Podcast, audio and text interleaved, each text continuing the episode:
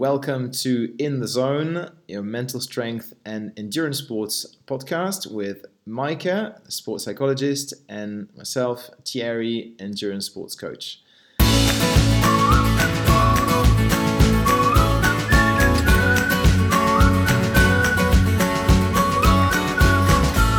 Today, we're going to talk about a few things. First, we're going to just introduce ourselves, uh, who we are, where we come from, what do we do, uh, so you guys get to know us a little bit more. We're also going to talk about um, suffering, which will be our first topic. Uh, our second topic will be about indoor versus outdoor training. And then we'll have some any other business so you guys know what we're up to these days.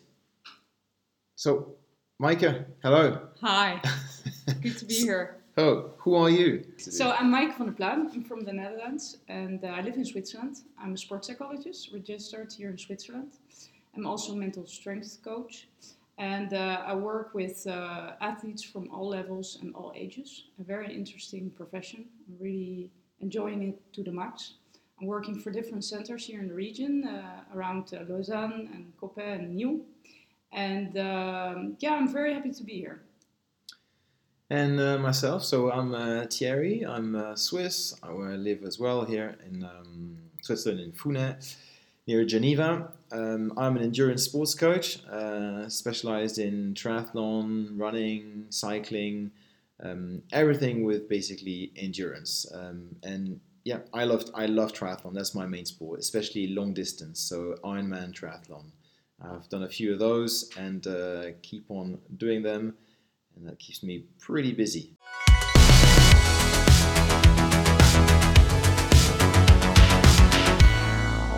Here we are with our new project, a little podcast about mental strength and endurance sports. I reached out to you, I think it was about almost a year ago. That was just for myself. Um, and I was telling, I was asking you, how can I go more into the red zone? So that was our first bond. Basically, came from this, this suffering aspect. So perhaps we can talk now about suffering and what is it? Why do we want to suffer? Is it good to suffer? When should we suffer? Um, suffering is kind of a buzzword um, and something we maybe take a little bit for granted. But if you dig a little bit deeper, on a more psychological level and also physiological level, what is it? So I, th- I think um, there's there's a, there's a few things we can talk about. So first thing, how would you define suffering? Well, you can look at it from a psychological perspective and physical perspective. If I look at the mental side of suffering, I would say it is uh, the capability to deal with adversity and also to deal with uh, the the voice in your head telling you ha- you have to stop. I mean, um, if I look at my own experience, sometimes if you enter the red zone, there's only this voice in my head that is telling me if you do if you just continue you will ruin yourself. Uh, it's not worth it. Just uh, stop and uh, you will be fine. Be nice to yourself and so forth. So suffering to me is really responding to the pain in your body and stopping. The ability to deal with the voice in your head uh, telling you to stop. Hmm. it's the mental side to suffering. From my point of view on the endurance sports suffering, the way I would define it, is going basically to almost the maximum of your ability or even beyond the maximum ability. So you're really putting a lot of stress on your body. And you can suffer for different length of time. So if I will do a half an hour or one hour or two hour session, you can suffer differently through the session because you're basically pushing yourself very hard and then having that little moment of rest at the end, pushing on and off. And, and there's there's suffering in training. So that's that's basically doing your your interval work where you are you need to stress your body to basically improve right? So if you if you never go faster you're rarely going to to to improve but actually well you find out that it's during the recovery phase that you improve but you need to put that stress through your body and and there you have you need to have the ability to, to suffer in a way. And then on the on the racing point of view is basically where you have a 5k or 10k run race. If you don't put yourself through misery if you're not suffering you're not giving your best. And that's something very difficult to do So what you're saying is you have to stress your body to improve, and with that stress comes also suffering. yes. Okay. because suffering in that sense is the stress you put on your body. And the question is how much do you want it? How mm-hmm. much how, how can you quantify that stress? So this is the part of the, the, the physiological aspects you want to stress your body to improve but then there's also that the, that links really well to the psychological point of view of how long can i do it and do i really want to do it Or if I even start to enjoy suffering. I sometimes encounter people who say, I love this. I love to go in this zone where I have I am in pain, but it's it's where I want to be because that's where I discover new things. That's where I see myself differently. That's where I know that if I finish, I will be proud about myself. There's so many aspects to that suffering that are helping me to continue to go on. So it's still suffering, psychological suffering, because something, I mean, there's always this duality between being uh, able to go on and even knowing that you will be super proud if you finish, and then this voice telling you, you really have to stop here because it's too much, it hurts too much, why do you do this, and so forth. So it's this understanding how to deal with the two voices or maybe more voices in your head and um, why you're why why you're actually doing it to yourself. Because it's as easy to stop and just go back home and sit on the couch. But we've we, we've all been we've well all, most of us have been there where you're in a race you're going hard and yes you've got these two voices. So which one imagine now i'm on my 5k i'm running as hard as i can and there are two voices. Which one do i listen to? Yes exactly. Or maybe both. But how can i train hmm to listen to one voice rather than the other I'm not sure if you can just you can give one more attention than the other. You cannot um, just close down or ignore Hmm. one or the two because they are both there. So either way, you have to accept the fact that some part of you want to stop and some parts of you want to continue. How you can prepare yourself for that is first, I would say the, the key question is why are you there?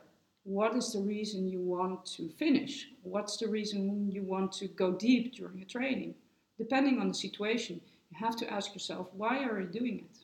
so the yeah the first i think the first big question that people have to ask themselves is why am i doing this Yes. why am I doing this sport or this race or this competition or whatever it is, once you know your why, you might be able to either suffer or not Exactly. because you might think, actually, I don't need to suffer because my why is that and I don't need to suffer. But if my why is qualifying for Hawaii, well, at some point you're gonna suffer. Yes, exactly. So Yeah. that's the the first question really. So so how would you how do you normally question that? Not to go too much into detail into the why, but how do you approach this with people? Well, the first question I ask people, athletes, why are you uh, doing what you're doing? So, what is the reason behind your sport? What is the reason behind you uh, doing competition or races? And that's a pretty difficult question. It's not something you would answer in an hour. It's something you have to chew on for a few days. And it's an interesting process. It's not like I'm asking you a question and you will get, give me a straight answer. It's a reflection process that will make you discover a little bit about yourself and the way you reason and the way you are motivated. So it's also about motivation. What is motivating you? What is behind the reason you want to do the race? If I would ask you, do you want to go to Kona one day? Well, yes. Well, yes. But why? That's the big question. What is it that drives you to go that far that you would qualify for Kona? It's not easy to qualify, and then even doing the race is not uh, something which is um, done in, in it's, it takes a lot of ex- experience, a lot of preparation. It's, it might be a life project for some of us. Yeah, because qualifying for such a race, for example, if that's your why, why do you do triathlon? I mean, uh, most people would probably answer, "Do you want to qualify for Kona?" They probably all will say, "Well, yeah, I'd love to qualify." But it, is that your why when you're in the race? Not probably no. That's not why you're you're in it. So when you suffer at the end of the marathon in Ironman, taking my example, you have to really dig deep to push yourself, and that is where the why is really important. Not necessarily the carrot, as in I want to qualify, that's great, but there's much deeper reasons on why you do the sport that can enable you to suffer and go through that that pain which is required like i said before to go beyond your ability or at your max let's say and I mean, when i say max i'm not saying max speed i'm just saying you're, you're the best on the moment, the best your your, your best self at this moment. And quite often we we probably underestimate ourselves actually when we think that, for example, you're running as hard as you can in a 10k race, you're going at four minutes per k. You know, could you have gone 355? Most probably. For sure. So where's the gap? Yes. And do I want that? What motivates me to go that far? And I think it's super important if we talk about the why behind what we're doing, also understand what is motivation. So you have this difference in psychology between intrinsic and extrinsic motivation. And the intrinsic motivation is something which really comes from within us, which is far more powerful than something that motivates you and that comes from outside us. So an example could be I am motivated to go to Kona because I want to discover myself during that process of preparation. I want to understand better how I react under pressure. I want to understand, or I see it as a discovery. I see it as a journey, a long journey, a long process where I just uh, want to understand better who I am throughout the process. That's a very deep, um, intrinsic motivator, and uh, many people would argue that that is far more powerful than, for example, I want to have the uh, some prize or I want to go and be on the podium. Of course, that's also interesting, but or having a personal best. But what we were just saying is if in the end I have to push hard, but I see I won't achieve a personal best, then why would I push? Yeah, but you can have also some external motivations, like if you're running side by side with someone and there's one kilometer to go. You know, in the end, okay, it could be for the first place. Okay, great. But it could also be for the place number 300 because there's, I don't know, 500 people participating in the race but at that moment, you might still be motivated to push hard because you just want to beat the guy next to you. Yes, and that's an intrinsic motivator mm-hmm. because that's something which comes from within you because you're competitive and you like to win from other people. It's not because someone outside is judging you uh, to be the best. You don't care about that. You don't care about which place you will end.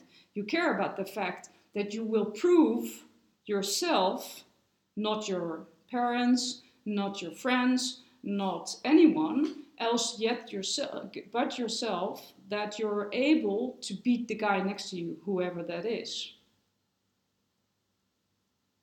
But uh, and are you able to go? That that's the thing. When we first talked, I remember a while ago, I said I was giving you the example that in some races we are able to to to go really deep and then other races you just you just can't. And that's that's you're not giving up but you're negotiating with yourself and ultimately the negotiation fails and you don't go as hard as you as you can. So the question is should you suffer at every race. Can you? How often? Do you have it's like a you know a box full of matches and you just basically how many matches do you have during the year during the season? Yes i think you have to choose. Like your training plan you also have to train where do i want to suffer or where do i need to suffer. Some races you know i need to go deep to be able to achieve my objectives. So uh, and if you are not clear on what your objectives are so actually your why and why am i motivated to dig deep dig deep, then you probably will end up negotiating and you will always lose. Your body will always win from, and your voice in your head will always win from you and from your objectives and from everything you want from that race. Because you can tell yourself at home that you want to go deep, but if you do not know why or how that fits in your program, it's not going to happen. So I would say, no, you don't need to go and suffer all the time you need to be intelligent uh, in in when do you want or go and, and, and, and suffer. And some people do suffer every time. They love it. So why not? But if you know that you have a hard time doing so, you have to be very smart on where, when do I do it? Yeah. So I did um, the Everest uh, challenge this summer, and yeah, it was, it was it was tough to do it. You know, physically it was it was it was t- it was a long day it wasn't really difficult because i was going at low wattage you know taking it relatively easy if we can say easy but mentally that was really really difficult because there were moments that I was just on my own for a very long time and i found that after that event the next day i was i was fine i had no you know no pain nothing i was i was okay but the next few weeks, actually, I was finding it really difficult to go back on the bike.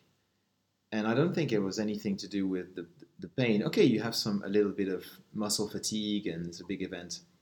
But for me, it was all about the, the, the, the mental aspect of, oh, why do I want to go back on the bike again?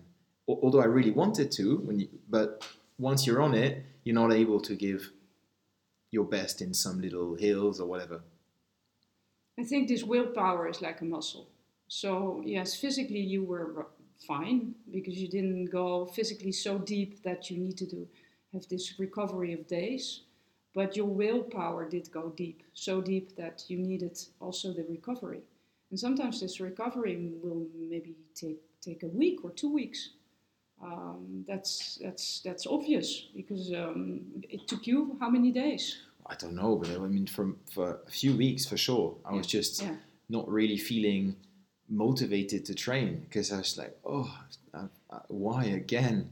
Like, you know, so you just want to rest, you know, and and I think it was more mentally than than anything else. You see why, what you were asking yourself? Why again?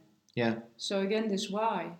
Um, exactly. so the willpower is like a muscle, and your willpower muscle was just exhausted, and you have to give it a break and I think that's exactly where we also can practice to be kind to ourselves and to be very selective when we put really a lot of mental pressure on ourselves and when we just let it go for a while. Yeah, another, another scenario, like you said about planning during a season, would be to say, okay, I've got my preparation races, training races, whatever you want to do, call it. And during the ones which are you know B race or C race even, which is just basically like a training day, you know, practicing what you're going to do in your A race. Yeah, there are some people who are just going to go deep every single time, you know, and okay, there there's some outliers all the time, but I think what I would do is to just really focus on your objectives and keep your bullets for the one that really matters. And then you, you, you have all these all these all these bullets, all these matches, all this this sort of free mental strength to to put into that that uh, so so you can train throughout the season to to let's say suffer or dig deep in some aspects, but when it really matters and you know that you've got to basically redline the thing, then you've got enough bullets to do to do so. Yes, I think I think that's true, and I also think we need to um, separate real, real suffering, like finishing a very, very difficult race and digging super deep and knowing that will destroy our willpower for a few weeks and even our body for maybe 10 days or not destroy but at least have a, get a get into a state where we need a serious recovery and suffering during um, our normal training where we are maybe a little bit in pain, but it's necessary to get enough stress on the body to improve. Because I would say if we choose only to suffer a few times a year, then we would not be able to push ourselves throughout the year when the body also needs to be pushed. Because also many people would maybe hold back uh, during um, interval training, uh, only because they are afraid of what they will meet if they push a little bit harder. So I would I would say separate maybe the big bullets, mm-hmm. as you mention it, and the normal suffering, which we actually do every day. Because I'm sure that every day, not only in sports but also in normal life, we do suffer mentally because we're doing something which is maybe um, annoying or which is uh, something we look up to. We need to suffer um, to be able to improve or to progress. Um, it's just a matter of how much do are you able to uh, handle, and you're definitely also able to improve that very quickly, even. Yeah, and what and uh, something I was thinking about is just not just the we're talking here mostly about the mental aspect of, of, of suffering a little bit the physical side as well of course like you can suffer in a race and you know your body aches your muscles are screaming to stop that is suffering what we're not talking about is suffering in terms of you know if, if you get injured through in a race for example you pull a muscle just don't suffer as in don't just you know take it easy. There's no point of well unless basically you're first and then you have the guy you know there, there's different but we're not talking about suffering in terms of physical pain because of an injury and you just have to push through the injury. No that's that's not what we're talking about but um, the the aspect i think of, of suffering and that trainability of suffering and like you said about interval training is to go step by step and start with short intervals, then increasing them a bit longer, making them either a bit longer, a bit harder, different as you know, to to build that confidence. Because obviously, if you start with a one minute interval, okay, you can you can do it. Then do it again, then and again and again. You know, so three, four, five, six times, and then instead of doing six times one minute, you do six times two minutes and and these things you gradually build through the season to build that confidence that you can go through this suffering if you will that really hard pace and that's kind of where you kind of have this bank of suffering bullets and you you put it in that bank and you have that confidence then when you go to race you can pull out of that bank and hit hard but obviously that bank becomes empty at some point and you have to restore that energy, mental energy that, that, that you need for, for, for a next race. Yes, yeah. So it's the experience that counts. it's throughout the year. If you have had uh, some hard trainings, you build up, as you're saying, the confidence, Hmm. which is super important. Confidence, self-confidence, the the, the, the, the ability to tell yourself, look, I know I can do this. Uh, I'm ready for it. This is, I would say, the most important part. Um, sometimes athletes come to me and ask me to help them on the mental side, but then I ask them to come back in a while because I first want them to gain confidence through experience. Because if we do not build up the hours and go out running in rain, uh, in wind, and in difficult uh, conditions, we do not build up this experience that we need to uh, face the adversity during the race. So we can, you know, give I can give them a lot of uh, mental tricks or mental training, but I think uh, most importantly is the experience. But then, if you are experienced, then what can you do uh, extra to prepare yourself for this suffering that is coming up in a race? Well, there are different. There are so many different things you can do. Um, what you could do, for example, is uh, especially in wintertime, we're uh, soon in winter, uh, many people will go indoor training. Um, you can try to, you know, not to train with music, for example, and just to be still and try to focus on your training uh, and, and the movement. Um, so there, there are many techniques. So, as a as a bit of a key takeaway from from suffering, what should we? What are the things you would? Your your top tips on suffering or the ability to suffer, or you know, just around that that topic of suffering, because you know, just to say to someone, well, just toughen up. Well, no, that's it's it's we like to say that. Well, you just got to toughen up but it's not really a good advice. You know, uh, train to be tougher. Okay, you're not going to tell yourself, today I'm going to be tough on the bike. So, what would you say the first things to to yeah your top tips on suffering? My top tips on top suffering. tips.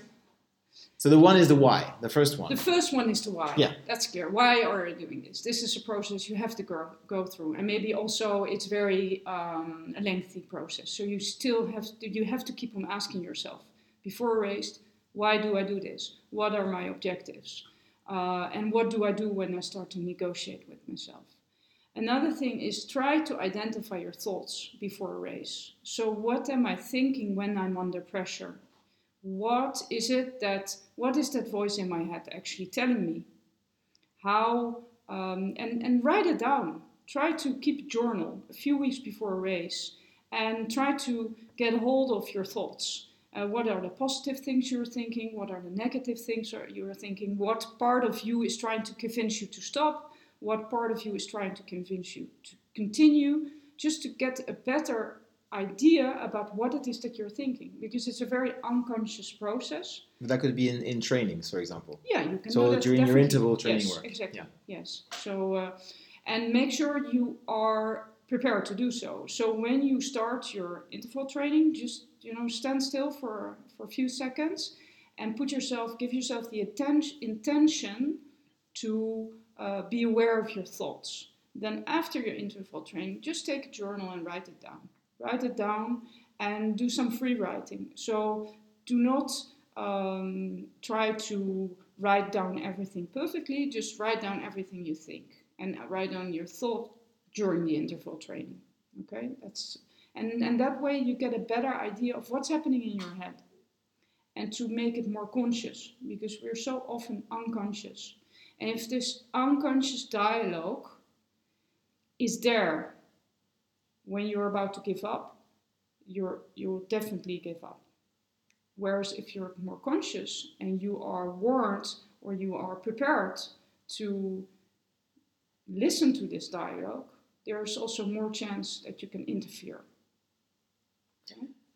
And there's also perhaps the visualization aspect where Yes. you can anticipate that moment and and visualize yourself doing it. That could be before a workout, and just to know that you look at the workout that you have to do Yes, or a race that you have to do, yes, and try to basically you know that at this point, you know that you're going to have to go through a hard, tough moment. So it's just about knowing the workout or knowing the course that you're going to race to anticipate that, that, that suffering. Because if the suffering comes as a surprise, it's probably really difficult. But the more prepared we are, actually, I don't know, it could be both ways actually. The more prepared we are, the more negotiation negotiation time we have, uh, or not. Do you see what I mean? Yeah, uh, yes. And I think the visualization is an excellent way to prepare your race. So I would definitely recommend you to start at least one or two weeks before your race and to visualize different aspects. So, yes, we can try to anticipate on this negotiation moment, but it's difficult because we are not, we, it's super difficult to really imagine how it is when you're in it. Whereas imagining how it is to pass the finish line, that's much easier. So I would I would rather advise to, you know, visualize visualize dif- different stages. So if you know that, for example, there will be a moment where you are totally, completely alone, then visualize that. See yourself running. You can do that from different perspectives. You can visualize it as you being in, in the run or in the race, uh, or you can picture yourself from imagine you're sitting in a drone or you see yourself running. Both are fine. I would say try both, and the one that is most easy for you, you keep that one. So for me personally, it's much more easy to visualize while I'm running. So I really I close my eyes, I stand still or I sit down, but best is to stand, and I visualize how it is to run, for example, in the dark, being totally alone, hearing my breathing, um, just looking around. And I really try to not only visualize the physical part, so how do I run, how do I feel, but it's also the mental part. So, what state am I in, and what state would I like to be in? I would like to be in a state where I feel pushed, um, challenged, but sharp and awake and grateful, for example. Those are values that are uh, important for me, and I would like them to be there I would like to be in that mental state when I'm alone running in the dark, for example. So that is what you can visualize. You can also visualize the finish line. Yeah, Having positive your family, thoughts. yes, very positive thoughts. Having your family there, your children, I don't know, your parents, your friends being super proud of you. And you just capture that, you just visualize that and play it like a movie over and over again. That's something very powerful, and it will definitely help you to push through because your brain has already anticipated. Because the brain has the uh, often the the the, the um, before a race, the brain anticipates often something negative. So that's why we're getting stressed. So we have to counteract that with, for example, the visualization exercise, where we picture or visualize something positive. Not only a positive event, but also a positive state of mind. And that's most important. So you really try to prep your brain to switch from something that is maybe negative or difficult into something that is positive and pushing us to go through, to go on. Yeah, I think I think for, for me the, the, the biggest takeaway from today really is the why the, the why. I mean, we always go back to this question, but it is the why you are doing this. You know, and and I I coach some people who just come to me and say, I want to do this running race. I want to do this and that, and um, I say, okay, we you prep. Okay, you want to do the you want you want to run. Okay, we're going to put, put you through some some some interval training, this and that. Okay, go through the motions, and then all of a sudden you see that they're not able to to to do the intervals, and you know, based on different uh, testing that I've done, they should definitely be able to, to do it. And then you ask the question, well, first I should ask the question, but you ask the question, why do you want to do this? And they tell you, I just, I want to, I want to be fit. I just want to, I want to be fit and healthy for, for now. And you go, but you are already fit. So why would you need to push yourself harder if you've already accomplished your, your goal. So that's that's for me really the the the, the, the key for, for suffering um, and and how many times during the year you have to to to, to do it. And it, like we said, we don't have to suffer all the time. It's just something very unique. Not everybody can do it, and many people have different levels of suffering. So what I consider suffering might be nothing for some others, or the opposite might be just hell. So, so we have really a different aspect, and and it's not because, for example, you say, I'm going to do a 5K versus a marathon. It's you know both are equally as suffering if you go do your best. So you have as well different su- levels of suffering depending on the length and the pace that you, you go at. Because obviously, if you go marathon, the first 5k of the marathon they're they're easy, right? You're, you're not suffering at all. Last 5k, you're suffering like hell, but it's still the same pace. You know, so it's it's completely different. And and there you're requiring much more your. That, that's when the psychological aspect comes into play you know, are you able at that moment to just go hard or keep that pace, or are you basically slowing down? And then, but again, we go back to the to the why. I mean, we could we could discuss a few tips also on just simple mental tricks. Yeah. You can, like self-talk. Self-talk is a very important um, mental skill that every endurance athlete has to be able to apply. Self talk is talking to yourself, is having an internal dialogue. So we've been speaking a lot about the different voices in our heads. And I mean, it's very powerful to have some phrases ready uh, to tell yourself. So take a piece of paper and try to write down a few things that you would, for example, scream to your friend who's suffering. So imagine you're in a race or you're just spectator from a, of a race and you're seeing someone running by and uh, he's obviously suffering. So what would you tell him? You would probably tell him, "Come on, come on, Cherry, you can do this. I mean, you've trained so hard, you can do this." So that would be maybe something you could tell yourself as well if you were also suffering. And this is what we call self talk. And it's a very powerful skill, and you have to practice that. But you have to find this one or two phrases that make you tick, that make you, uh, you know, continue when things are really getting super difficult. That's one thing. The other thing is very um, simple is uh, having some tokens. So, for example, wearing a wristband that reminds you of um, your children, of that reminds you of the hard work you've done, um, or a picture of someone. Uh, you can put that on your uh, poles when you're running or doing a trail uh, race. Yeah, on the bike or on the bike, exactly. So there are many, many things that you can do that help you when you need it. And you, but you cannot do that one week before your race. You have to figure out throughout the season what is making me maybe music? I always argue just you know put away your music, put away all the distractions during your training because they will make you mentally it will make you mentally stronger because then you only have yourself, your bike, for example, and your movements your physical training. But yes, of course, during the race, you can maybe promise yourself, okay, if I go through these 100 to 200 k at a certain pace, then I there's an incentive. You can work with small incentives, just small things that make you or keep you going. So those are little tricks that will definitely help you to go through. Yeah.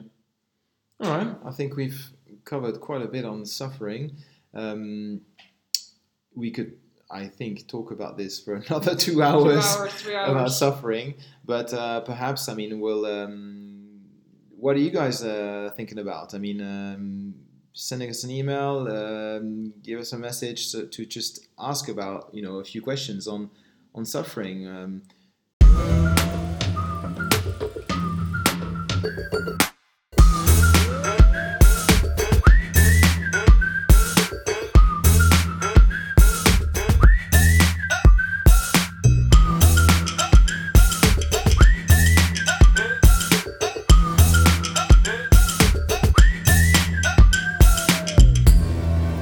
indoor versus outdoor training, and with a with a specific um, top. Well, it's specifically for runners or, or cyclists or triathletes, I, I, I, would say, and and why I want to talk about this is, I mean, looking outside the, the window now, it's windy, it's autumn, um, it's just horrible. So. Do I really want to go for a bike ride outside, or do I want to go run outside if it's uh, you know rain or whatever. So there's always this discussion, especially I think for cyclists, of outside versus inside. Um, do you do you train inside? Yes, all the time. Yeah. All the time? Yeah. Well, not all the time. During summer, no, but in winter, yes. Yes, I definitely do that. And no, nothing in the summer. Uh, yeah, sometimes. Hmm. Yeah, if I don't have much time. So it's a very uh, good exercise. Very I mean, without an hour, you can, I would say, but you're your physical coach, you could simulate a two or three yeah. hour bike ride easily. Yeah. So it's very effective. Yeah, the, the thing is, you could do it outside. Um, you could you, you can do every single workout outside, of course, but there's there's diff- different pros and cons of doing it indoor versus outdoor, and that's something we're gonna um, we're gonna um, talk about uh, now. So when we look at indoor training for for cycling, basically you need a, a turbo trainer. So that's a, a, a, trainer, smart trainer, dumb trainer, rollers, whatever. So you need to have, you're basically cycling inside. And you have now different programs like Zwift, uh, Trainer Road, um, loads of uh, Sufferfest, loads of different companies. We basically create workouts for you to, to train inside. And you can be on your own bike on the turbo trainer, or you can have a, a like a watt bike, for example, which is like a whole system. Um, for running, we basically you just need a treadmill. So that's um, that's what you need to to for, for the indoor. So a few a few things that um, a few benefits, let's say, of of the indoor training. Um, first of all, I would say, especially on, on for the bike, is is safety. So safety for different reasons. It could be traffic you know, there's no cars when you ride your bike inside. Um, there's uh, the weather conditions. It's not slippery. When you go down the hill you, uh, on the bike, okay, that's a skill you need to learn as well when you when you do ride outside. But you don't have the risk of falling off your bike. You know, well, it depends maybe for some, but uh, no. So so really the first aspect is safety. Um, and there's one guy I'll talk to him a bit later on. Again, is is Lionel Sanders. He's a triathlete, and I think one year he had something like three bike accidents, and just then, okay, no more outside, and they're all like car related accidents. And so he just went, okay, I'm just going to cycle in inside. Uh, so first thing is safety. Um, do you, I mean, do you, do you feel safe when you ride outside? Yeah, I'm. I'm. Yeah, I'm actually, but I'm pretty naive. So, knock on wood, never happened something to me, and um, I'm really trying to. I've once learned from a coach that you have to be. Um, you have to imagine yourself uh, flying, um, flying a plane. So, or flying a, this. What is it? Yeah. The uh, very fast planes, the. I don't know, like a. Well, whatever. Whatever it is. Jet, a jet. Uh, a jet. Whatever. Yeah. yeah. So, so you have to be very sharp all the time, and I'm really trying to do that. I'm really. I do not. Um, start daydreaming. I'm very aware mm. of hmm. the danger, um, but I feel pretty safe. Yes. Because it's yeah, that's the thing. I mean, I obviously the more you ride outside, the more statistically you have yes. the chance of having an accident or something happening. You know, cars. There's more and more cars on on the road. There's more cyclists as well. Uh, so uh, we all have to share the road, and, and that safety aspect is is really. Um, so if you choose to do all your training outside, I would definitely recommend, for example, in, at this time of the year, autumn or winter, having some lights, reflective uh, clothes and not just go out all black or something. You know, just uh, be as shiny as a Christmas tree. That's what I would say. So that's the sort of negative thing for the outdoor training is the safety, but that's the really positive thing for, for indoor training. You, you you're just 100% safe all the time. Um, a sec- second aspect for indoor training, which is just super easy. So whether you want to run or ride your bike, it literally takes a few minutes to start your workout. Whereas if you want to run or ride outside, you've got to put the right clothes, um, you have the right gear, the right bike, the whatever, you know, all these different things that you have to prepare. Um, takes time. You know, if, you want to really ride outside, by the time you've put all the gear and everything, it's I mean, okay, some people are quicker than others, but I would argue that you take at least 10 minutes, if not 15 minutes, to really prepare for a, a, an outdoor ride. Whereas if you just have your turbo trainer ready inside, then it takes you, you know, two minutes because you just put some bib shorts and you're done. so, so everything is ready. So that's the, the setup for the for the endo trainer. Another thing is is the the controllable. So if you have a workout to do, say I said, okay, I want you to do 10 times two minutes at 250 watts. Outside, yeah, you can do it. It's fine. But then all of a sudden, you're going to have to, I don't know, there's a traffic light or there's a bit of undulation on the road, so your power goes up or down or whatever. So with the indoor trainer, the turbo trainer, or the speed on, on, on the treadmill, that's just set. It doesn't move. It doesn't change. You can just set it to that speed, set it to that wattage, and it just won't change. So that's really one very interesting aspect.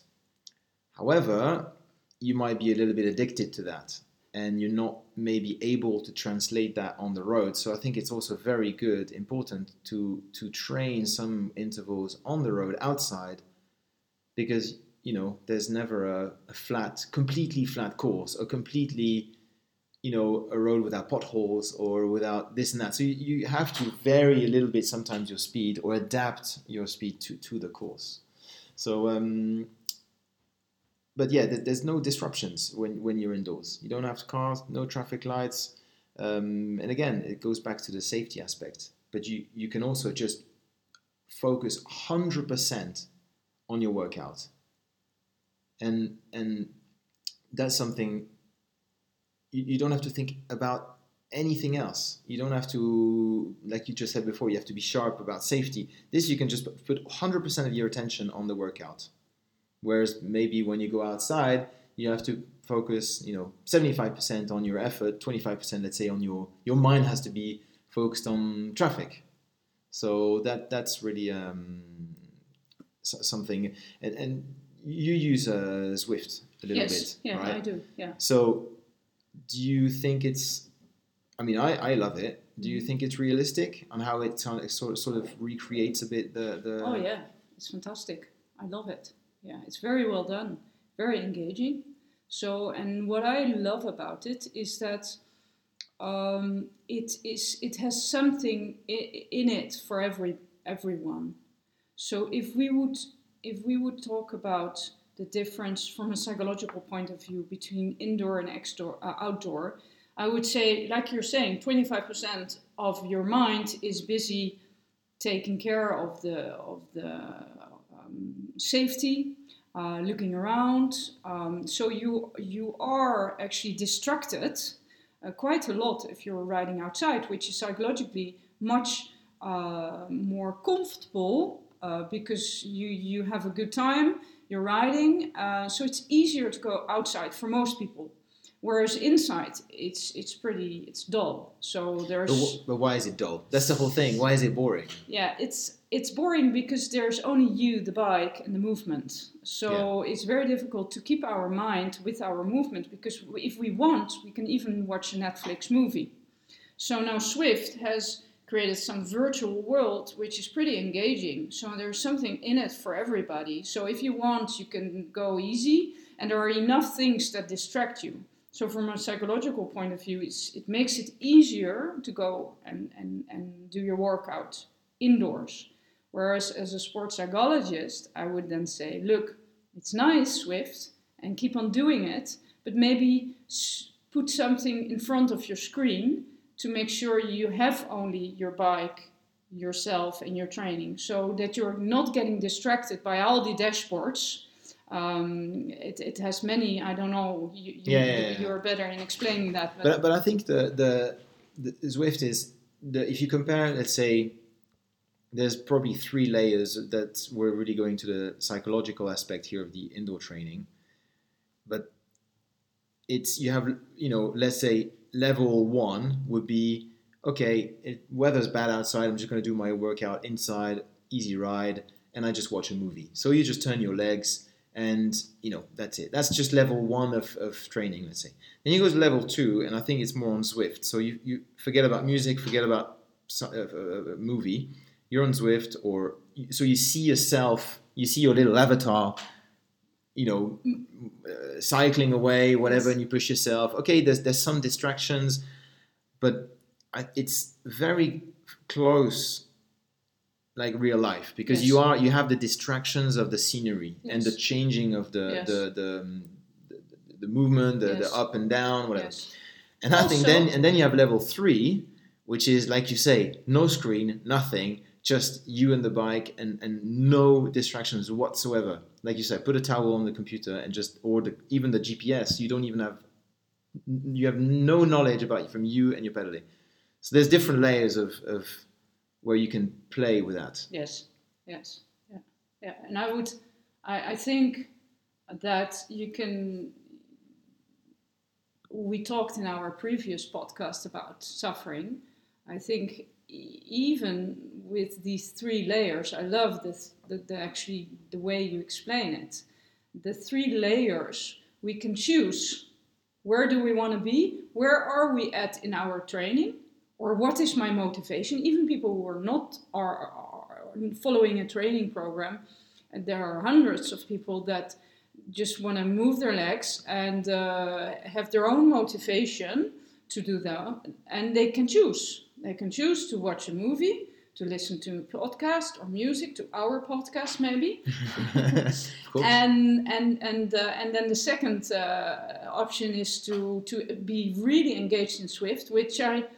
I, I also what I also like about Zwift is that you can choose different um, environments where you can ride in. It's like you're preparing your your outing, mm-hmm. which is really nice. So he, there is also some freedom in where you where you want to go. Go exactly. That's very well done, actually. Or you can choose to go to the third option and say, "Hey, I'm really going to focus on on myself, on my body, on my training, and um, let's see what's happening."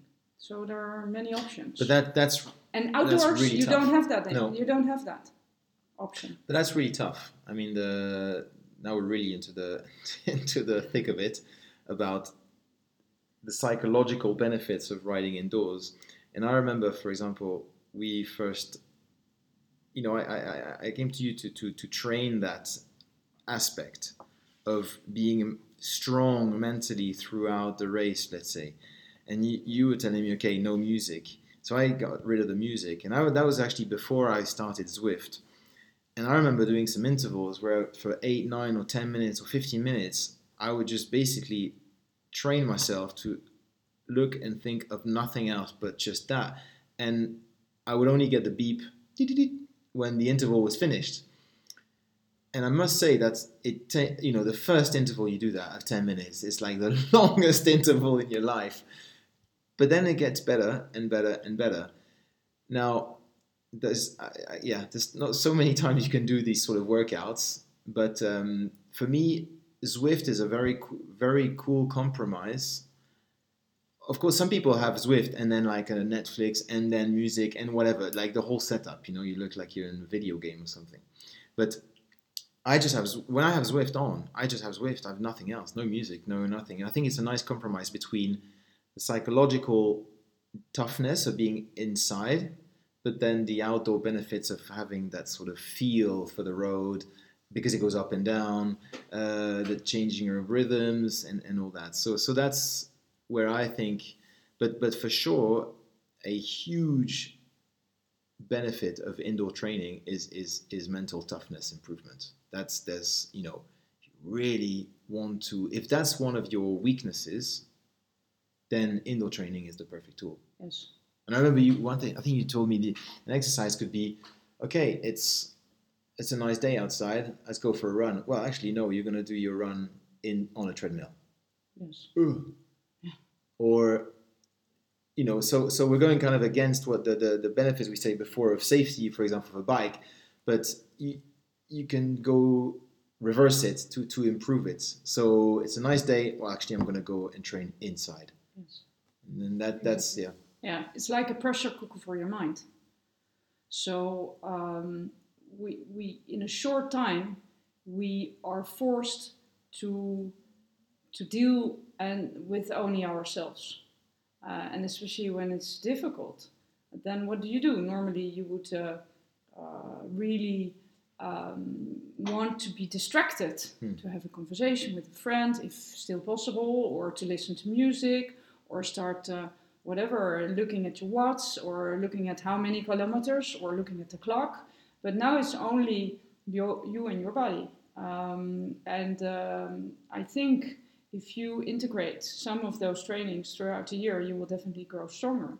It's actually like a meditation practice. So it's uh, like we're trying to meditate while doing our exercise. Yeah, no, no, that's uh, definitely, and I think we've got a few examples of that. that and, and one of the um, the guys which is quite famous in, in triathlon called Lionel Sanders. I, I, I talked to him about him before. He rides a huge amount on Zwift and even runs on, on the treadmill. Has his little Zwift. So for, for me, running is definitely a bit next level again in terms of mental toughness. Running inside on the treadmill. Yeah, it's it's really if I really have to do it. Otherwise, I usually go outside. But you know, I think if you compare running to cycling, you, you can still have a pretty good workout outside for, for, for, for, for um, running. Whereas cycling, if you want to go for two hours, three hours, that's also just, if the weather's bad, it's just miserable. Whereas you can easily do it inside, easily, you know. Uh, running, um, usually a workout is between an hour, you know, 40, half an hour to an hour and a half, let's say, on a long run, or two hours. That's bearable outside, even if the weather's bad. But, you know, four hour bike ride outside in the rain, no, no thanks. No. But um, yeah, and this guy, Lionel Sanders, he just does pretty much 100% of his workouts on Zwift. Wow. And he's one of the best uh, cyclists uh, in the sport. So it doesn't mean that you're, you know, you're a worse cyclist because you do it inside. There's huge amount of benefits to, to, to do it. Uh, something we didn't we forgot to mention is that when you're inside, you don't have the cooling effect. eff- Mhm. Effect. You, okay, you can have fans, but even with you can put how many fans you want open the windows, you don't have that natural airflow. Mhm. So you're going to sweat a lot more. So that's it could be a benefit, it could also be a negative thing. So the benefit is well, you're gonna it's gonna be very hot, so you can train in those hot conditions.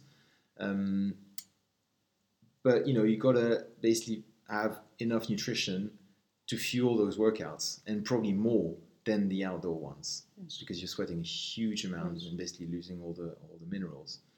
Um, and to be very careful on your bike actually to because if you sweat a lot on your bike you have a lot of salt and that can so you have to clean your bike regularly but um, and another example I had was uh, Brett Sutton the the famous uh, Mhm. triathlete coach coach who who, you know he some of his athletes won won Kona many times especially the women and he had I think a session was like a four or three or four hour run Yes. in a super small room and on a treadmill, set the pace at, I don't know, 14k an hour and just run four hours in this small room. Yes. With no music. Nothing. Pretty no dark. I think yeah. there was one uh, one little window. Yeah.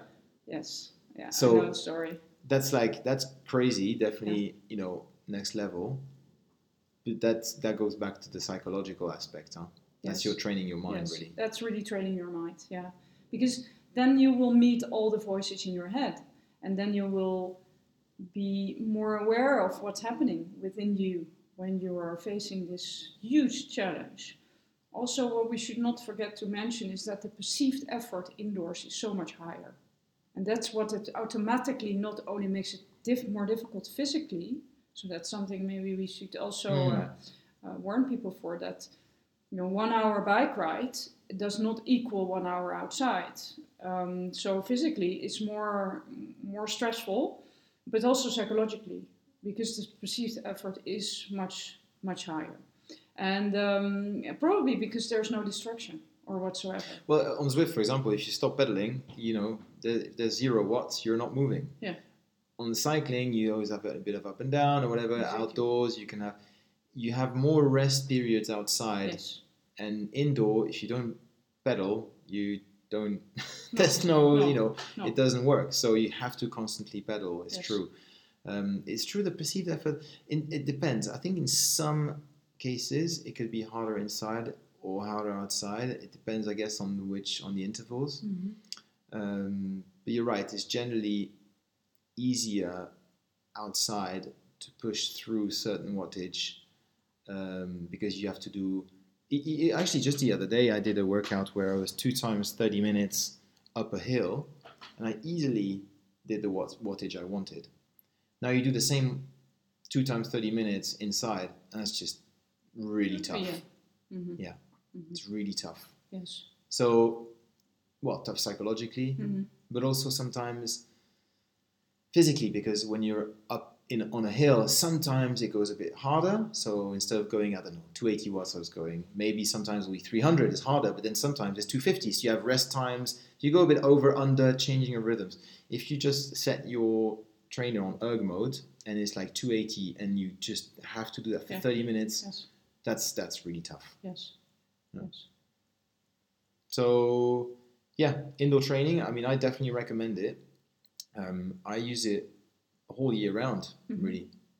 Um, I usually do my for sure the long rides outside, but during the week, um, because it's just so time convenient, I just hop on the bike and that's it. You know, within an hour, I've got my and I've and I train to very specific zones Mhm. specific paces or, or you know um, wattage that you can be you can be so precise in what you want to do versus outside where you have to plan really well ahead and say okay I want to go up that hill at that time and then I have to come back and yeah I just I just think okay I'm gonna do five times 10 minutes at this or five times two minutes whatever and it's all done boom Yeah.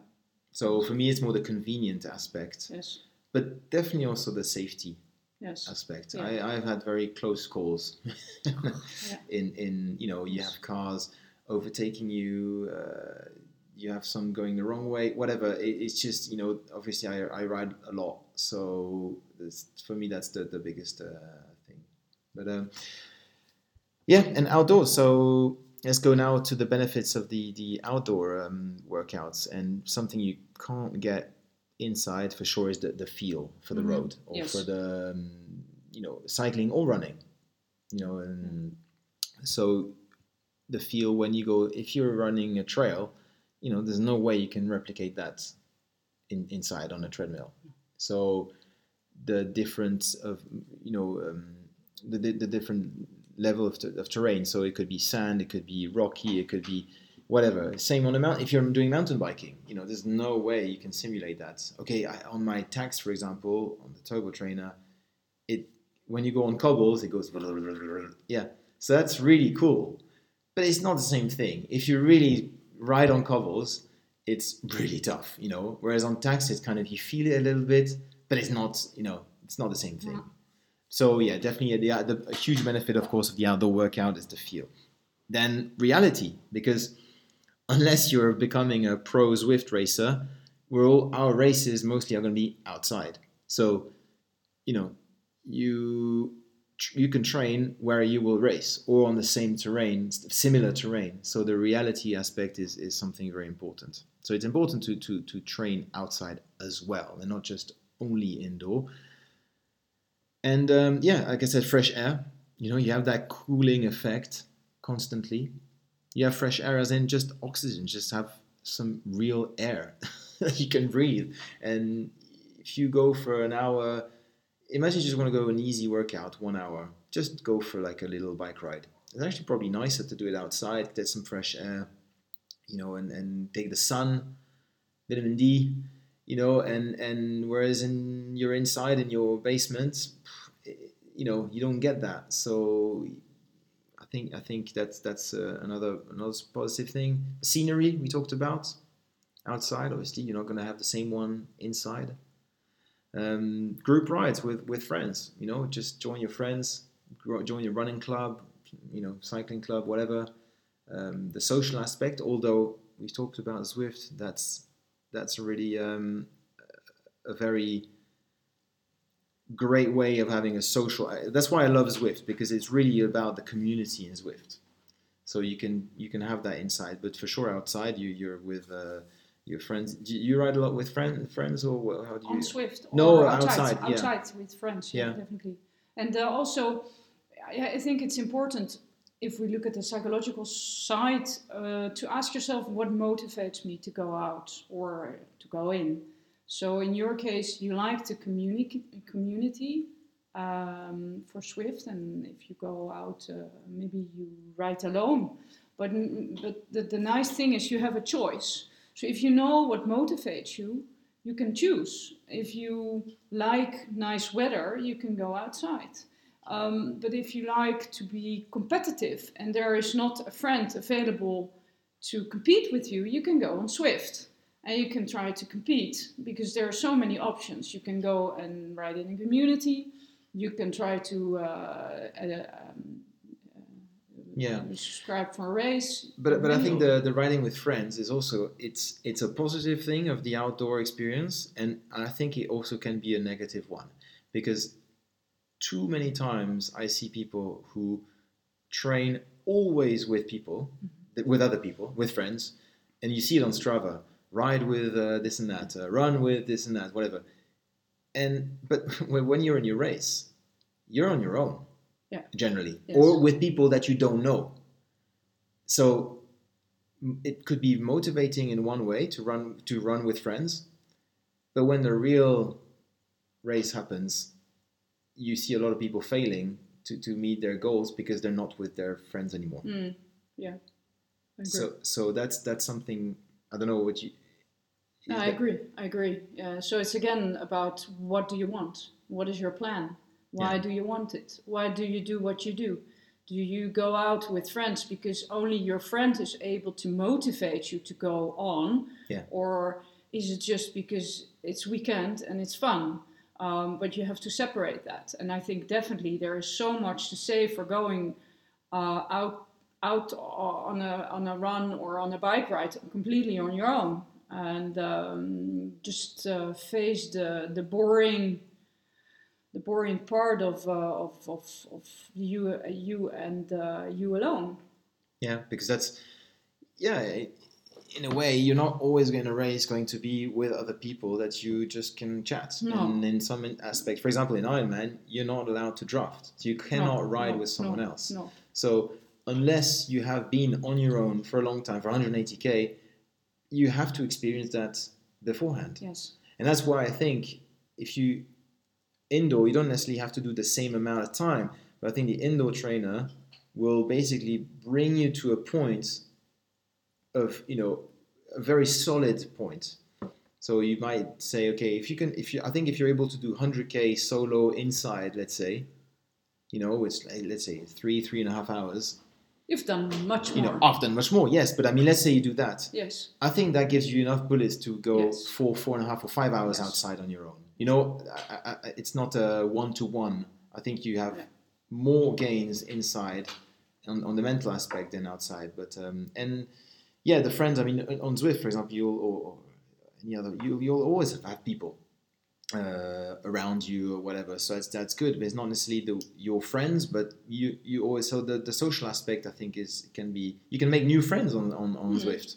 You know, I, sometimes you have a race and you're you know hanging on uh, or you just missed the pack or whatever and you end up with this one guy and you worked with him for 20k and i don't know he's from norway for example.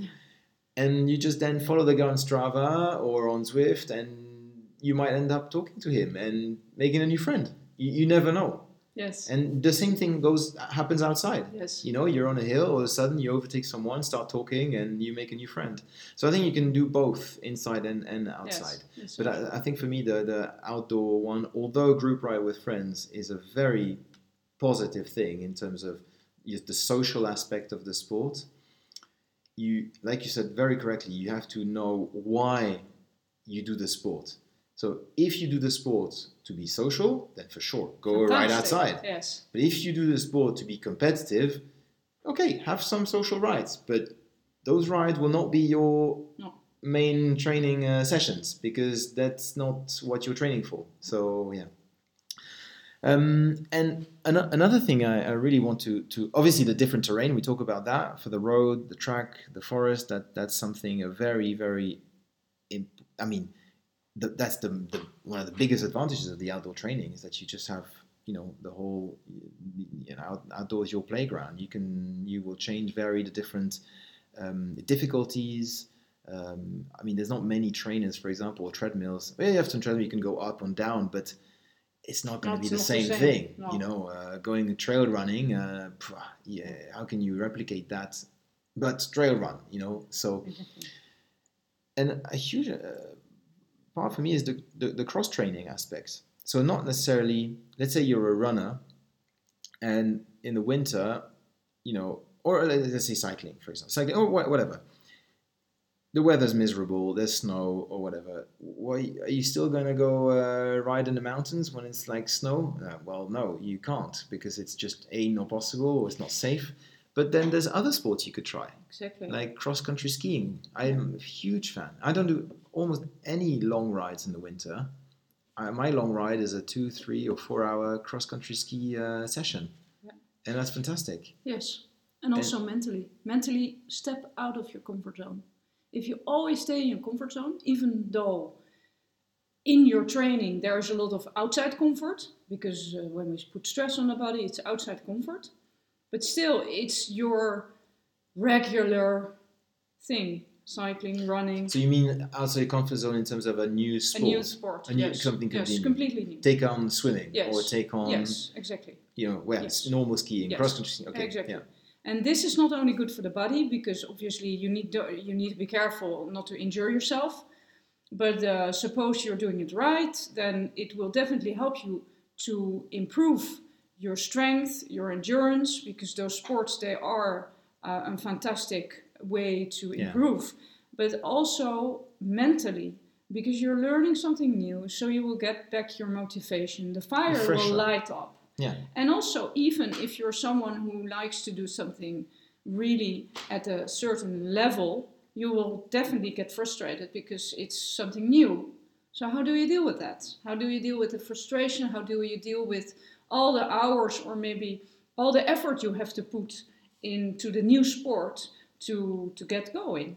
And this is some fantastic experience to build up your mental strength. Yeah, and, and also I, th- I think that if you haven't, so for example, for me in the winter, I'll do indoor training in in, in for cycling on my turbo trainer, but I'll, I'll do sessions of you know an hour, an hour and a half, whatever, but not very, not over the top. The long stuff, I'll just go, I'll just go skiing, and when you come comes March, April, the weather's getting better. You're like really excited to go back outside for a long ride, and you're really looking forward to it because you haven't done it for a while, and you can just go out for 100k, 180k, whatever, big ride. But if you have done this the whole winter, and you've put yourself through misery of going around the lake, you know, six hours in the rain and whatever, and you've done that whole time, you know, I think you're you're. I mean, personally, I would not feel There's the fresher. willpower. So there's the willpower again. Yeah. Uh, the willpower is just gone because you've put so much effort in pushing yourself to continue doing this sport or this cycling or this running, whereas you could have easily done with the same effect physically and, and even mentally much better uh, another sport. Yeah, and also and, and also for, for for for runners, for example, there's so many people just run. They run the whole year, Mhm. and the best example I have is Kilian Jornet, who's you know arguably the best trail runner ever, you know, currently and ever basically. the guy I listened to on a, on a different podcast, on the Rich Roll podcast, and he was saying he doesn't actually run between November and March. He lives in Norway. You know, Norway between November and March. A, it's dark pretty much the whole whole day, and there's snow everywhere. So he and he doesn't run one single kilometer. All he does is the the you know the ski touring where you just basically Mhm. walk kind of well, or run for him up the mountain with the skis. You put the the put fuck underneath the the, the um, you put the skins underneath the, s- the ski, and he just does that. And cross country skiing, I think he does as well. He does some racing, increases cross country skiing, and racing in uh, in tour in ski touring. So that keeps keeps his fitness obviously really high because you can as well go up the mountains, so very high altitude, which is great for his summer trails. He keeps the altitude. He's doing different muscles. When he goes down, he's skiing, so there's not as much impact because obviously skiing there's well unless you're doing moguls there's, there's just no impact so he's he's he's doing a completely different kind of training Mhm. for almost six months of the year and yet he's the best runner ever so that doesn't really justify to say we have to go running in december in the rain outside you know so um, cross training I, th- I think is a great way of keeping well like you said, physically to to work different parts of your body, try something new, but just actually just have that different go through phases in your season, and and you f- you'll feel so much fresher coming Yes. back into your your let's say number one sport. Yes. Yeah, and it's also, I think, for some, a challenge to let go and to have Yes. confidence that it will come back and that you will come back even stronger. So it's also, again, another mental challenge or to a challenge that will grow your mental side is to be able to say, look, I'm not running. I'm not go- going to put that stress on my ligaments and on my on on on, on my body. I'm just, I'm just gonna get get it and try to do another sport and see what happens. See Yeah. what I discover about myself and see how much i I will gain uh, from it.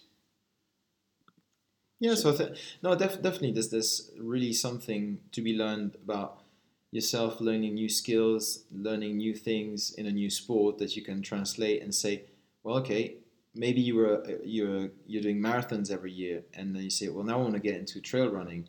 Having maybe done another sport during the winter gives you the confidence that hey, I, I can learn something new, so I can become this, or or you're a runner and you want to take up cycling. Mm-hmm. So hey, I've done different things, so I can learn that again. You know, so def- definitely, I would for sure advise to also take a break in the winter, Yes. for example, and just say, like you said, the ability to let go, take a rest week or something. But you know, I mentioned cross country skiing, which is really tough, huh, by the way.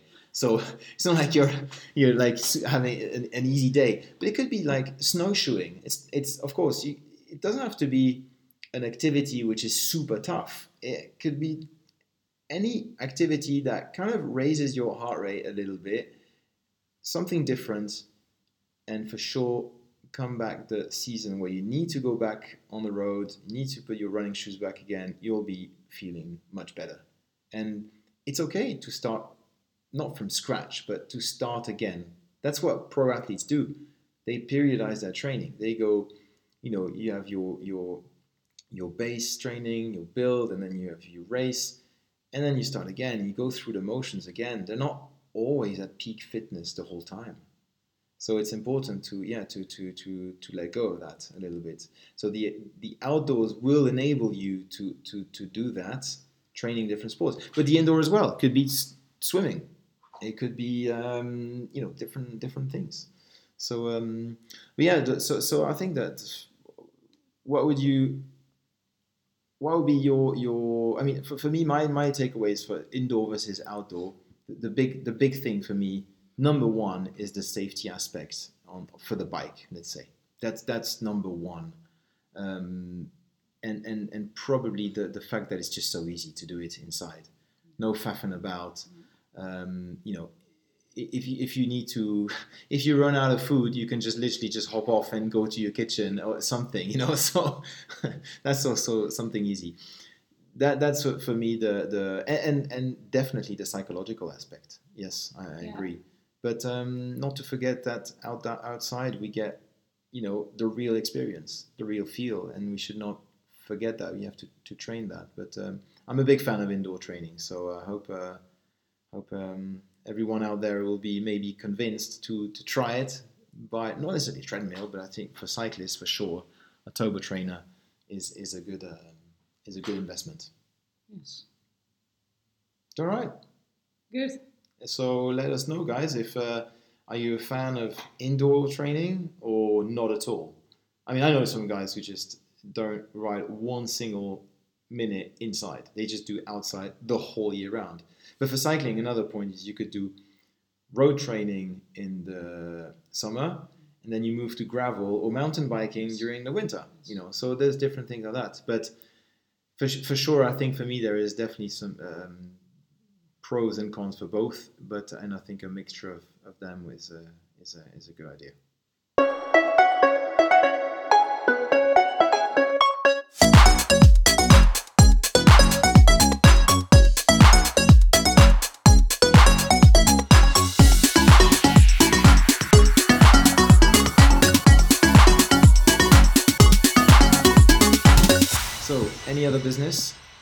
micah Yeah. what's your plan Uh, so my plan tomorrow, actually it's holiday now, so uh, we're doing a bit uh, free ride, two weeks. Uh, so I'm still working. Uh, today I worked with a few uh, clients, yesterday as well, and tomorrow I'll go for a swim. Hmm. Really looking forward to that. Actually, Might- I might just uh, started uh, to swim again. i saw you went a bit fast the other day Uh, I, I, I tried to go a bit faster, but I should work on my technique, so maybe you can work. Uh, you can help me with that. Uh, and then next week also a little bit free ride, so a bit of uh, working with clients, a bit free, and and uh, yeah, that's it actually. any other activities that you're Yeah, Doing- um, I'm actually um, starting uh, to really get into my yoga again. It's something I, I do a lot in winter. I follow hot yoga classes, and it's fantastic. So it really gives you. where do you do that in Nyon. okay yoga moves. They're really, really good. Yeah, I love it. How does it Um, how does it how does it work with hot yoga? Do they have like So- heaters or something? Yeah, exactly. Yeah, they do. They do uh, heat the room, and um, with like with humid is like humid it's hot humid, or is it humid and and hot, hot, warm. Okay? So, so- they put like these steamers type of thing. Yeah, they put one steamer, I've depending on the on the- on the weather outside. Yeah. But the the room is uh, being uh, heated with an air conditioning. Uh, How hot is it? Like fifty degrees Well, or forty five degrees? normally, normally in official hot yoga, I think you are supposed to have a room that is like 38 or 40 degrees. Ah, okay. It's okay, but this is a little bit less. So Okay. it's not official hot hot yoga. It's warm yoga, but still it's pretty warm. Depends on where you are in the room, and um, it's one and a half hours, so it's pretty intense. And um, but I love it. So it gives me really You sweat a lot. yeah. You sweat a Just lot. by staying in there, you Yes. sweat a lot. Yes. yeah, but it's fantastic. So I would definitely recommend people that uh, to do in winter Yeah. to keep your strength, but get a bit uh, more uh, souplesse. Or, yeah. Yes, flexibility uh, to get over injuries, to give your uh, body rest, to be able to connect better with your body, to communicate better with your body. It has a lot of advantages. I'm really big, big fan. I used to do like a strength Pilates class a while ago, and I really enjoyed that. I never had a yoga class. I was stiff as a roll like not so long ago, so I, I did definitely improved my flexibility by stretching a lot. Um, and definitely something I would I would definitely recommend for sure. Um, but yoga is something I never tried, so maybe I'll, I'll join one of those classes. It's pretty muscular, but it's not as muscular as the Pilates.